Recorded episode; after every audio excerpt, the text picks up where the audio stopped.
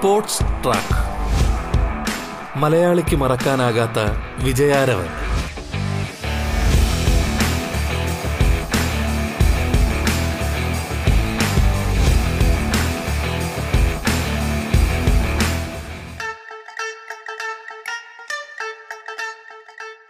നമസ്കാരം പ്രിയ ശ്രോതാക്കളെ.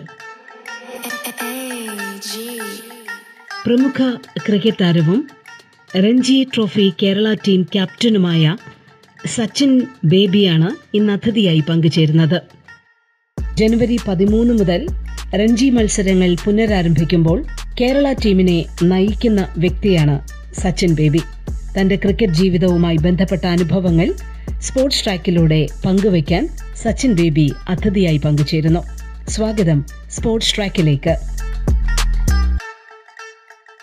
നമസ്കാരം സച്ചിൻ ബേബി, സ്വാഗതം റേഡിയോ കേരള സ്പോർട്സ് ട്രാക്കിലേക്ക്. നമസ്കാരം. ആദ്യമായി പുതുവർഷത്തിൽ അഭിനന്ദനങ്ങൾ അറിയിക്കുകയാണ്. ഇപ്പോൾ സച്ചിൻ ബേബി സ്പോർട്സ് ട്രാക്കിലേക്ക് വരുമ്പോൾ ഒരു വലിയ പ്രത്യേകത കൂടിയുണ്ട്. ഇത്തവണത്തെ രഞ്ജി ട്രോഫി 2021-22 സീസണിലേക്കുള്ള സാധ്യതാ ടീമിൽ സച്ചിൻ ബേബി നയിക്കുമെന്നുള്ള വാർത്തകളോടുകൂടി തന്നെയാണ് പുതുവർഷം എനിക്ക് തോന്നുന്നു സച്ചിൻ ബേബിക്ക് ഇത്രയും എക്സൈറ്റിംഗ് ആകുന്നത്. അതൊന്ന് വിശദമാക്കി തരാമോ? അതെ, തീർച്ചയായും. അതൊരു വലിയ റെസ്പോൺസിബിലിറ്റി തന്നെയാണ് ഒരു ടീമിന്റെ ഒരു ലീഡർഷിപ്പ് ഏറ്റെടുക്കുന്നുള്ളത്. ബട്ട് നമ്മളത് ഞാൻ എൻ്റെ ഒരു 13 വയസ്സ് തൊട്ട് ഞാൻ ആ ഒരു റെസ്പോൺസിബിലിറ്റി കേരള ടീമിന് വേണ്ടി എടുക്കുന്നുണ്ട്. എനിക്കൊന്ന് ഒരു 4-5 ഒരു അത്രയും വർഷം ഒരു എക്സ്പീരിയൻസും ഉണ്ട്. അതുകൊണ്ട് പിന്നെ നമ്മളെല്ലാം നമ്മുടെ ടീം ഒക്കെ ചെയ്യുന്നുണ്ട്. കഴിഞ്ഞൊരു 4 ടൂർണമെന്റ് നോക്കുവാണെങ്കിൽ അതിൽ 3 ടൂർണമെന്റ് നമ്മൾ ക്വാളിഫൈ ചെയ്തിട്ടുണ്ട്. രഞ്ജി ട്രോഫി നമ്മൾ 2 വർഷം നമ്മൾ കൺസ്റ്റന്റ് ആയിട്ട് നമ്മൾ ക്വാർട്ടർ ഫൈനലിലും സെമിഫൈനലിലും കളിച്ചിട്ടുണ്ട്. അപ്പം എനിക്കൊന്നു അതൊക്കെ ഒരു സ്വീറ്റ് മെമ്മറീസ് ആണ്. അപ്പം ഇതിലോട്ട് പോകുമ്പോഴൊക്കെ നമ്മൾ ആ ഒരു എക്സ്പീരിയൻസ്, ആ ഒരു മെമ്മറീസ് നമ്മൾ തീർച്ചയായിട്ടും കൊണ്ടുപോകും. നമ്മളെല്ലാവരും ഞാനും നമ്മുടെ ടീംമേറ്റ്സ് എല്ലാവരും എക്സൈറ്റഡ് ആണ് ഈ ഒരു സീസണിന്. ജനുവരി 13 മുതൽ ബാംഗ്ലൂരിലാണ് രഞ്ജി ട്രോഫി മത്സരങ്ങൾക്ക് തുടക്കമാവുന്നത്. അതെ, നമ്മളെ സംബന്ധിച്ചിടത്തോളം നമ്മുടെ ടീം അതെങ്ങനെയാണ് ഫോം ചെയ്യുക, അതിന്റെ കൂടുതൽ ഡീറ്റെയിൽസ് ഞങ്ങൾക്കായി നായകൻ തന്നെ ഒന്ന് പറയാമോ? കാരണം നമ്മളിപ്പം അതിന്റെ മത്സരം മറ്റേ ക്യാമ്പ് നടക്കുകയാണ് വയനാട്. അപ്പം നമ്മളെല്ലാവരും ഇപ്പം നമ്മൾ ഈ ഒരു റെഡ് ബോൾ കളിച്ചിട്ട് തന്നെ നമ്മളൊരു 2 years ആയി. കാരണം കൊറോണ കാരണം കഴിഞ്ഞ വർഷം നടന്നില്ല. 2019-20ലാണ് നമ്മളൊരു ലാസ്റ്റ് ഒരു റെഡ് ബോൾ ഒരു രഞ്ജി ട്രോഫി കളിച്ചത്. അപ്പം അത് കഴിഞ്ഞിട്ട് ഒരു ശരിക്കും ഒരു ഇത്രയും ഒരു ലോങ് ഗ്യാപ്പ് ഇതുവരെ ഉണ്ടായിട്ടില്ല. അപ്പം നമ്മുടെ പ്ലേയേഴ്സ് എല്ലാം കഴിഞ്ഞ ഈ 2 വർഷത്തില് ഏറ്റവും കൂടുതൽ കളിച്ചത് വൈറ്റ് ബോൾ ആണ്. നമ്മുടെ വിജയസാരയും സെയ്ദ് മുസ്താക്കയും ട്രോഫിയാണ് ഏറ്റവും കൂടുതൽ കളിച്ചത്. അപ്പൊ നമ്മള് അതിൽ നിന്നും നമ്മൾ ഈ റെഡ് ബോളിൽ കളിക്കുമ്പോഴത്തേക്കും തീർച്ചയായിട്ടും നമുക്കൊരു കളി ഭയങ്കരമായിട്ട് അഡാപ്റ്റ് ചെയ്യേണ്ട ഭയങ്കര ഒരു ഇതാണ്. നമ്മളെ ക്രിക്കറ്റിലെ ഏറ്റവും ബേസിക്സ് ശരിക്കും ടെസ്റ്റ് ചെയ്യപ്പെടുന്നത് ആണ് ഈ രഞ്ജി ട്രോഫി എന്ന് പറയുന്നത്. അപ്പം അതിന്റെ നമ്മൾ ക്യാമ്പ് വയനാട് നടന്നുകൊണ്ടിരിക്കുകയാണ്. അപ്പം എനിക്ക് തോന്നുന്നു നല്ല ഇനിയുണ്ട് ഒരു 10 days കിട്ടും. അപ്പൊ ആ ഒരു 10 days നമ്മുടെ ടീം നന്നായിട്ട് പ്രിപ്പയർ ചെയ്യാൻ നമ്മളെല്ലാവരും പരിശ്രമിക്കുകയാണ്. അപ്പം ശ്രീശാന്ത് അടക്കമുള്ള മുതിർന്ന താരങ്ങളെല്ലാം ഉള്ള ഒരു ടീമാണ് സച്ചിൻ ബേബി നയിക്കാൻ പോകുന്നത്. അതെങ്ങനെയാണ് സച്ചിൻ ബേബിയെ പോലെയുള്ള ഒരു യുവതാരം അത് ആ ഉത്തരവാദിത്വങ്ങൾ കൈകാര്യം ചെയ്യുന്നത്? അതിനെ എങ്ങനെയാണ് നോക്കി കാണുന്നത്? യുവതാരം ആ ഒരു ഇത് കഴിഞ്ഞു. ശരിക്കും ഞാൻ ഇപ്പം ഇപ്പോഴൊരു ടീമിലൊരു സീനിയർ പ്ലെയർ തന്നെയാണ്. ഞാൻ 2013 ഫസ്റ്റ് ക്യാപ്റ്റൻ ചെയ്തപ്പോൾ അപ്പം ഈ ഒരു ടീമിലൊരു ഇത് തന്നെയായിരുന്നു. അപ്പം ഒരു യുവതാരമായിരുന്നു. ആ സമയത്തും ശ്രീയും എക്സ്പീരിയൻസ് പ്ലെയേഴ്സ് ഐസക്, തോമസ്, രോഹൻറേയും, പിന്നെ പ്രശാന്ത്, പത്മനാഭൻ, പരമേശ്വരൻ, അങ്ങനെ എല്ലാവരും ഉണ്ടായിരുന്നു. അപ്പൊ ആ അന്നോട്ട് ഞാൻ നേരത്തെ പറഞ്ഞ പോലെ ആ ഒരു ലീഡ് എന്താ പറയാ റെസ്പോൺസിബിലിറ്റി അന്ന് എനിക്ക് കിട്ടിയതാണ്. അപ്പൊ ഇപ്പൊ കുറച്ചും കൂടി ഈസി ആയിട്ടാണ് എനിക്ക് തോന്നുന്നത്. കാരണം നമ്മളെ ഇവരൊക്കെ എല്ലാവരെയും എനിക്കറിയാം, അവർക്കും എന്നെ അറിയാം. ഞാൻ എന്താണ് എനിക്കും ആ പ്ലേയേഴ്സ് എന്താണ് എനിക്ക് ഡെലിവർ ചെയ്യാൻ പറ്റുക എന്നുള്ളൊരു ഒരു എന്താ പറയാ ഒരു കഴിവെന്താ നമുക്കും എനിക്ക് മനസ്സിലാക്കാൻ പറ്റും. അതുകൊണ്ട് എനിക്ക് ഇപ്പൊ കുറച്ച് ഈസിയാണ്. ബട്ട് എന്താ പറയുക, ഒരു മാച്ചൊന്നും നമുക്ക് ഈസിയായി കിട്ടത്തില്ല. നമ്മൾ എവറി മാച്ച് ഈസ് ഡിഫറെന്റ് ആണ്. അപ്പം നമ്മൾ ഈച്ച് ആൻഡ് എവറി ഡേ ഞാനും ലേൺ ചെയ്യാണ്. As a captain, as a player ഞാനും ലേൺ ചെയ്യാണ്. അപ്പൊ ആ ഒരു ലേണിംഗ് ഞാൻ എല്ലാ പ്ലേയേഴ്സിനും പറഞ്ഞു കൊടുക്കാൻ ശ്രമിക്കുന്നുണ്ട്. അതാണല്ലോ ഒരു നല്ലൊരു ലീഡർ എന്ന് പറയുന്നതും അതാണല്ലോ. സോ ഞാൻ എപ്പോഴും അത് പറഞ്ഞ പോലെ തന്നെ എക്സൈറ്റഡ് ആണ് ഈ ഒരു സീസണിന് വേണ്ടി.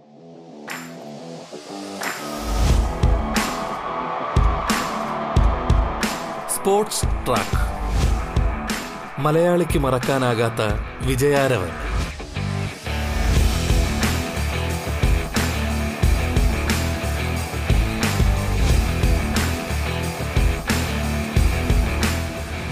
വിദർഭയാണ്, ബംഗാളുണ്ട്, രാജസ്ഥാൻ, ത്രിപുര, ഹരിയാന. ഗ്രൂപ്പ് ഘട്ടത്തിലുള്ള കേരളത്തിന്റെ മത്സരങ്ങളിൽ വരുന്ന ടീമുകളാണ്. എന്താണ് നമ്മുടെ ഒരു ചലഞ്ച്, എന്താണ് നമ്മുടെ മുമ്പിലുള്ള ഒരു ചലഞ്ച് എന്താണെന്നാണ് കരുതുന്നത് സച്ചിൻ ബേബി?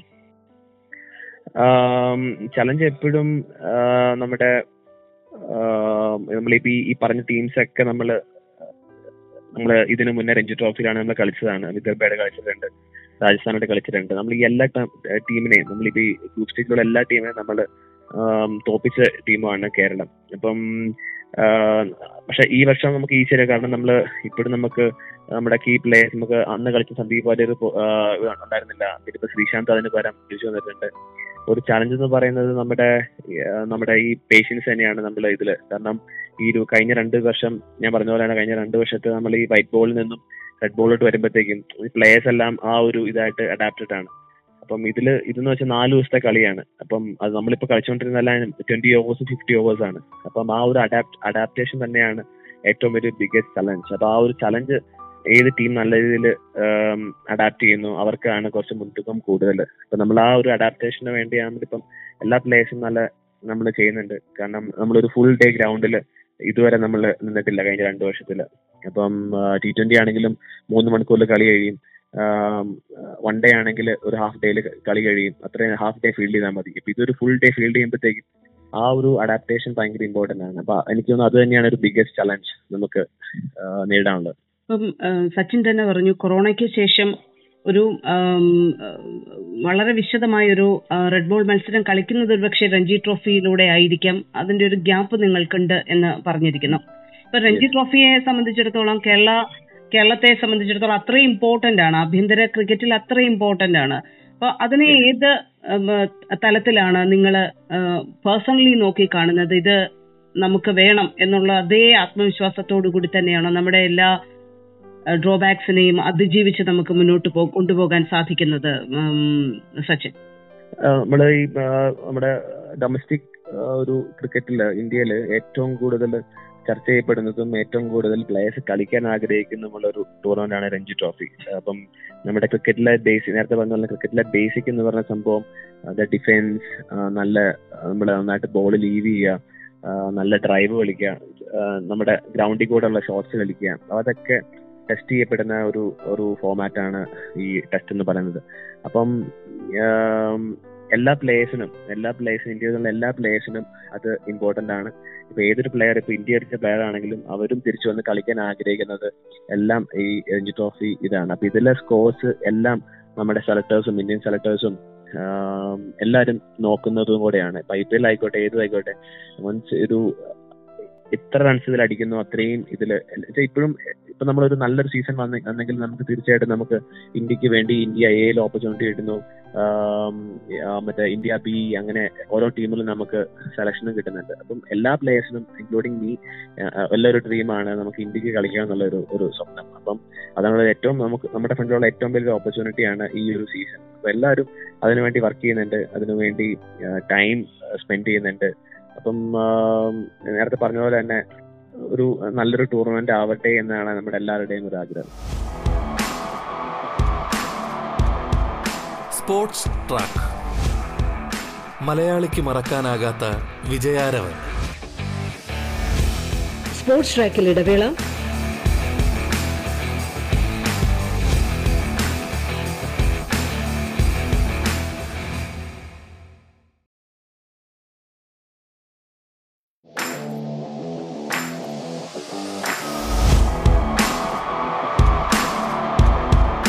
സ്പോർട്സ് ട്രാക്ക്, മലയാളിക്ക് മറക്കാനാകാത്ത വിജയാരവൻ.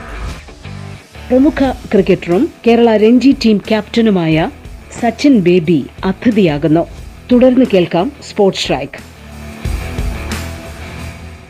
കൊറോണയുടെ അതുമായി ബന്ധപ്പെട്ട റെസ്ട്രിക്ഷൻസ് ഒക്കെ ഒന്ന് മാറി നമ്മൾ വീണ്ടും കളിക്കളത്തിലേക്ക് സജീവമാകുന്നതിനിടയിൽ ഒമിക്രോണുമായി ബന്ധപ്പെട്ട ഒരു വലിയ ഭീഷണിയൊക്കെ നമ്മുടെ മുമ്പിലുണ്ട്.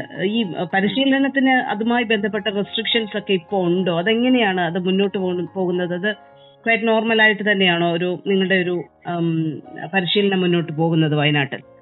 നമ്മൾ എപ്പോഴും ഒരു ബബിൾ ക്രിയേറ്റ് ചെയ്തിട്ട് ബബിളിലാണ് നമ്മുടെ ഒരു പ്രാക്ടീസ്. ഇപ്പം നമ്മൾ ഇപ്പം നോക്കുവാണെങ്കിൽ ഒമിക്രോൺ വന്നതോടെ നമ്മുടെ അണ്ടർ 16 ടൂർണമെന്റ് ഇന്ത്യയിൽ അത് ക്യാൻസലായി.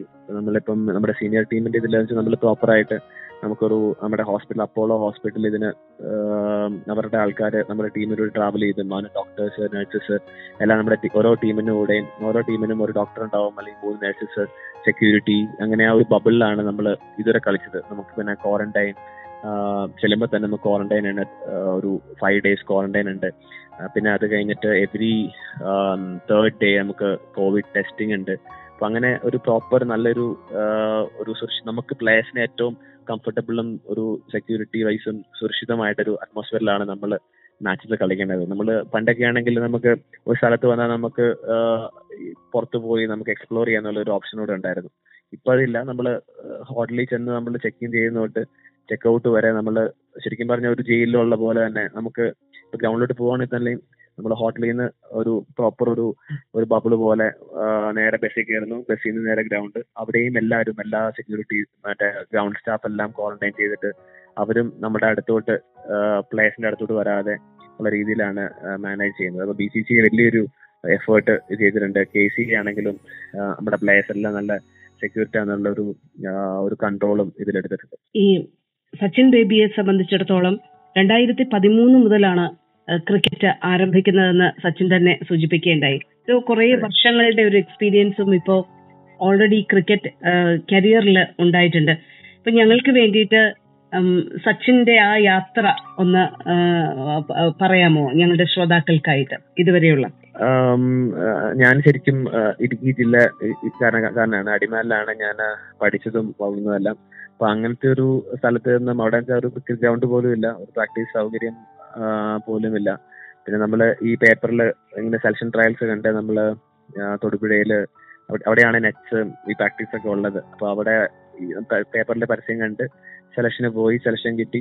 അങ്ങനെ അണ്ടർ 13 മുതലാണ് ഞാൻ കളിക്കേണ്ടത്. 2001 വർഷത്തിലാണ് ഞാൻ ആദ്യമായിട്ട് കളിയിലോട്ട് വരുന്നത്. പിന്നെ ഒരു എന്താ പറയുക, ഓരോ കാറ്റഗറി 13 മുതൽ 19 വരെ നമ്മുടെ കേരള ടീമിന് കളിച്ചു.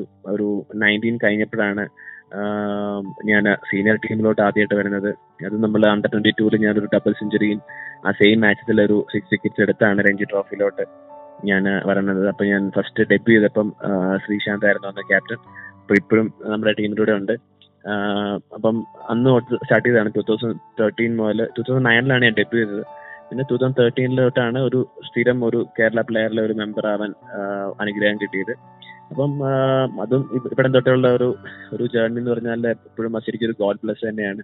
നമ്മൾ കുറെ നല്ല മെമ്മറീസ് ഉണ്ടായിട്ടുണ്ട്. ഇപ്പം വിജയസാരയിലാണെങ്കിലും സെയ്ദ് മുസ്താക്കിലാണെങ്കിലും രഞ്ജി ട്രോഫിയിലാണെങ്കിലും നമുക്ക് 3 ഫോർമാറ്റിൽ നമ്മൾ സെമി ഫൈനൽ വരെ എത്തിച്ചിട്ടുള്ളൂ. അപ്പം ആസ് എ ക്യാപ്റ്റൻ എൻ്റെ ഒരു ബിഗ്ഗസ്റ്റ് ചലഞ്ച് എന്ന് പറഞ്ഞത് ആ ഒരു കടമ്പ കടക്കാൻ ആണ്.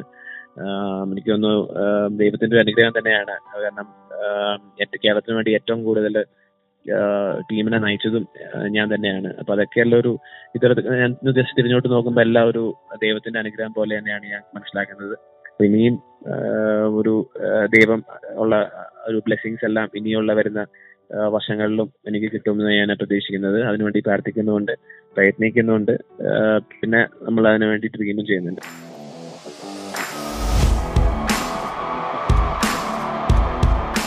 സ്പോർട്സ് ട്രാക്ക് മലയാളിക്ക് മറക്കാനാകാത്ത വിജയാരവൻ.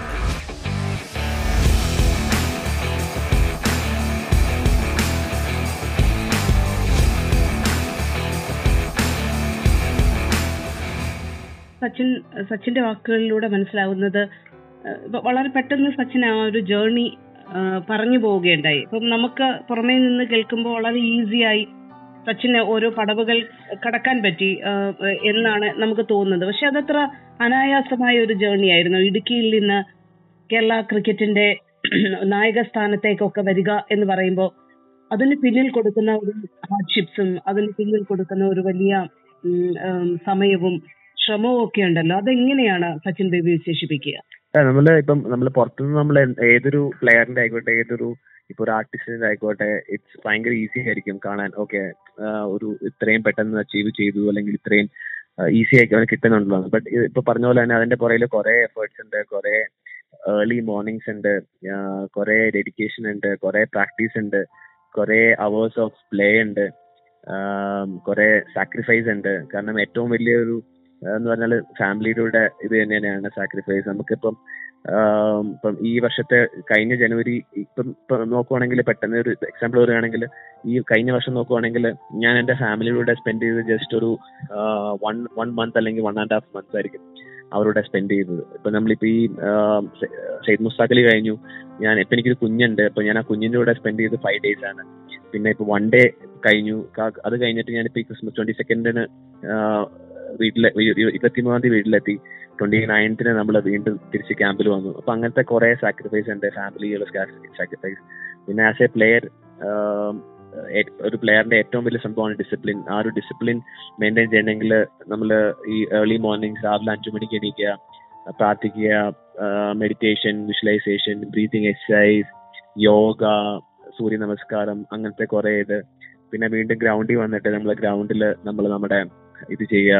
നമ്മുടെ ഗ്രൗണ്ടിൽ ഒരു 10 rounds ഒക്കെ ഓടുമ്പോഴത്തേക്കും it's not an easy thing. അത് എല്ലാ പ്ലേയേഴ്സും, ഞാനിത് കാര്യങ്ങളൊക്കെ പഠിച്ചത് ശ്രീശാന്തിന്റെ കയ്യിൽ നിന്നാണ്. പുള്ളി ഇന്ത്യ കളിച്ചപ്പം നമ്മുടെ എല്ലാവരുടെയും ആഗ്രഹമാണ്, എൻ്റെ അൾട്ടിമേറ്റ് ഒരു ഡ്രീമാണ് ഇന്ത്യക്ക് കളിക്കാന്നുള്ളത്.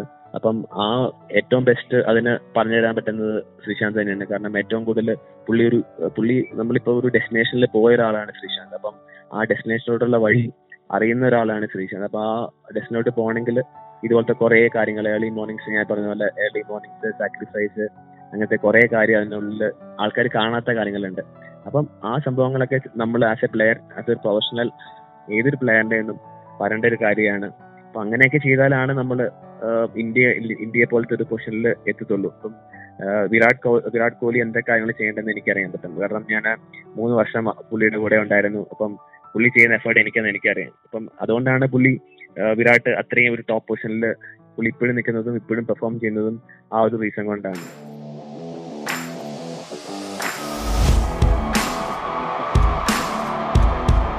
സ്പോർട്സ് ട്രാക്ക്, മലയാളിക്ക് മറക്കാനാകാത്ത വിജയാരവൻ. സ്പോർട്സ് ട്രാക്ക് പൂർണ്ണമാകുന്നു. നമസ്കാരം.